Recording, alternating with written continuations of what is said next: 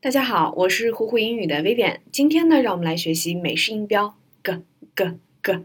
注意到了吗？我们在发这个音的时候，喉咙这里声带是震动的，所以呢，它是一个浊辅音。其实学到这里，我们基本上也知道了清辅音和浊辅音怎么判断，就是摸着你的喉咙，看看它发音的时候声带是不是震动了。如果没有震动的话，它就是清辅音；如果震动的话，那就是浊辅音。好了，我们来看一下今天的单词：give，give。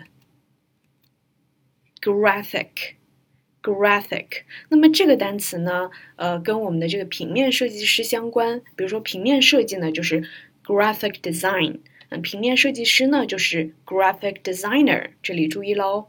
另外，green, green, again Again，OK，我们来看一下。